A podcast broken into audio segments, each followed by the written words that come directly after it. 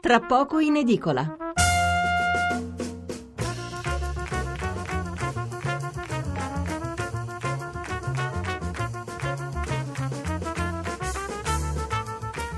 Buonasera Stefano Mensurati e benvenuti all'ascolto di Tra poco in edicola, la rassegna stampa notturna di Radio 1. 800 050 001, il numero verde per intervenire in diretta, 335 699 29 49, il numero per mandarci un sms.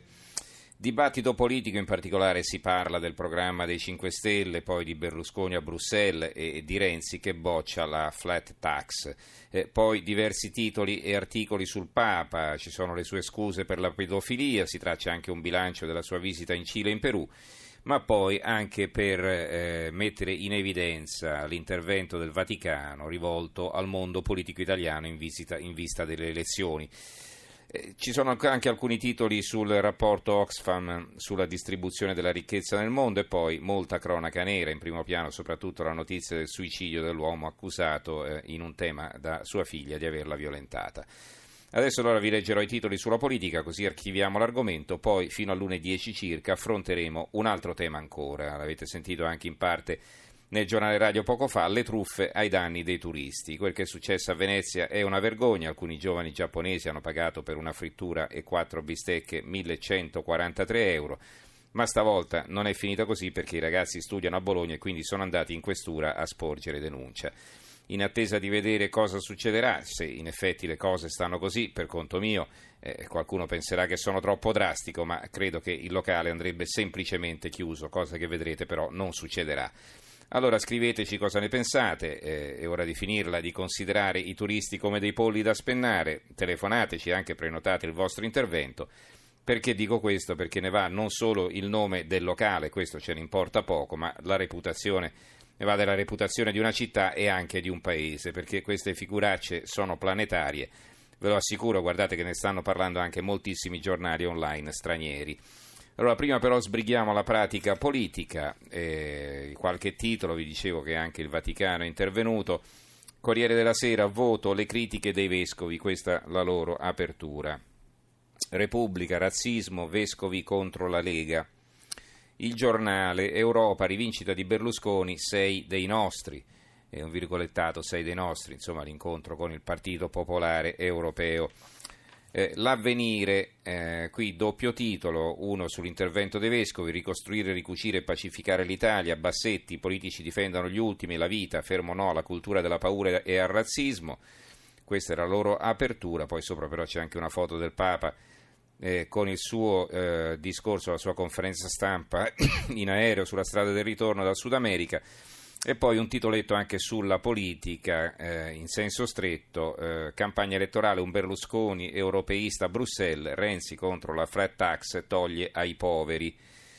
Ancora eh, il fatto quotidiano, l'apertura Gentiloni si avvita alla poltrona, attacca solo il Movimento 5 Stelle se tiene buono Berlusconi.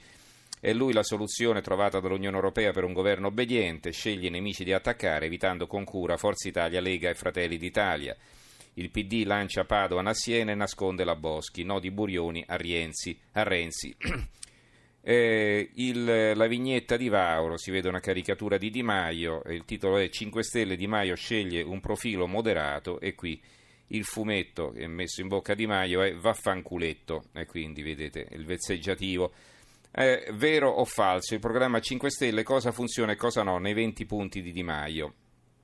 È un pezzo di Stefano Feltri. Poi Caimano in ginocchio da Merkel e Juncker che vogliono l'inciucio, tutto è perdonato, vertice coi popolari. Si vede una foto di Berlusconi con la Merkel, che però non credo abbia incontrato in questa circostanza. Poi eh, libero a centro pagina Di Maio senza freni, pensioni di cittadinanza, non bastava la paga assicurata ai senza lavoro, ora pretende assegni a chiunque. Il programma 5 Stelle è una fregatura, è un pezzo scritto assieme da Paolo Becchi e Giuseppe Palma. Il manifesto eh, Liberi uguali PD, stretta finale, fratelli, coltelli e cortesie, è un pezzo di Daniela Preziosi a pagina 4. Eh, la CEI, credevamo sepolti i discorsi sulla razza di Luca Coccia a pagina 5 e eh, il Berlusconi europeista conquista il PDE, Andrea Colombo sempre a pagina 5. La verità apre così, seggi sicuri con i nostri soldi, la Boschi e Padoan vanno all'incasso, il ministro dell'economia si candida a Siena dove il governo ha speso 5,5 miliardi per salvare MPS, dipendenti e investitori compresi, la sottosegretaria paracadutata a Bolzano dove la SVP, eh, la SVP eh, ha più di un favore da ricambiare. A chi darà il voto e soprattutto a chi non lo darà il Family Day è un pezzo firmato da Massimo Gandolfini. Poi abbiamo il foglio. Il CAV è come me, un virgolettato. Chi lo dice? Un altro politico? No, viene intervistato Michele Santoro. Il vaffa al potere, Scalfari e eh, Carlo De Benedetti, la morte di Repubblica e la resurrezione di Berlusconi. Parla Michele Santoro. Ancora ci parlo col mondo dei 5 Stelle, anche se in maniera critica, dice Michele Santoro in questa intervista a Salvatore Merlo, ma ogni volta succede una cosa incredibile, incivile.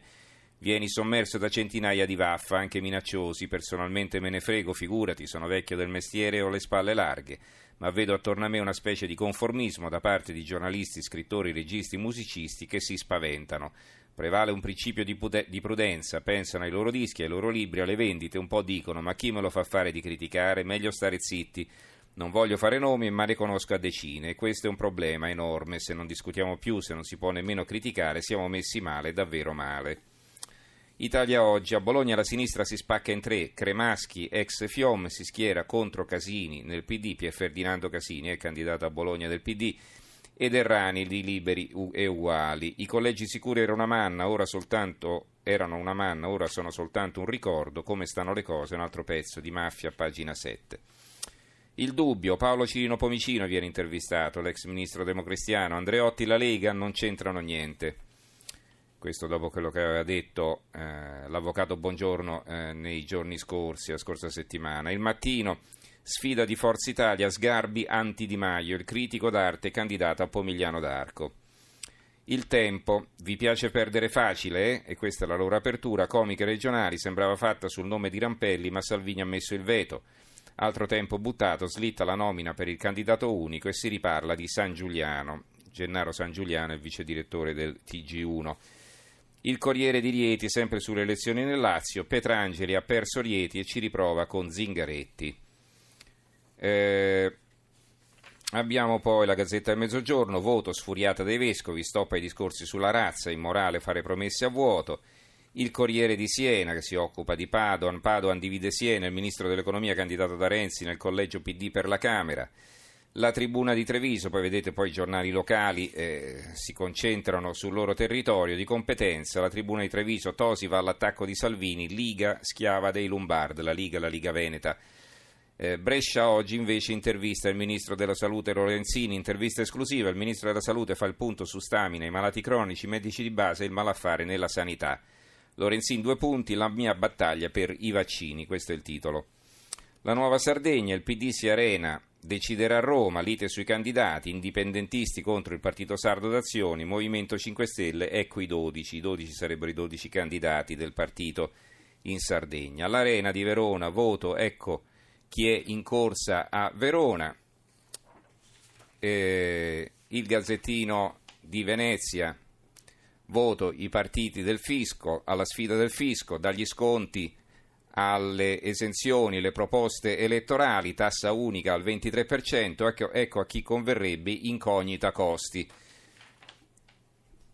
Eh, le tasse che dividono i partiti, la flat tax è adatta allo sceriffo di Nottingham, toglie ai poveri, perderà i ricchi, così Matteo Renzi sulla proposta di riforma fiscale del centrodestra, Salvini, noi vogliamo far ripartire il lavoro.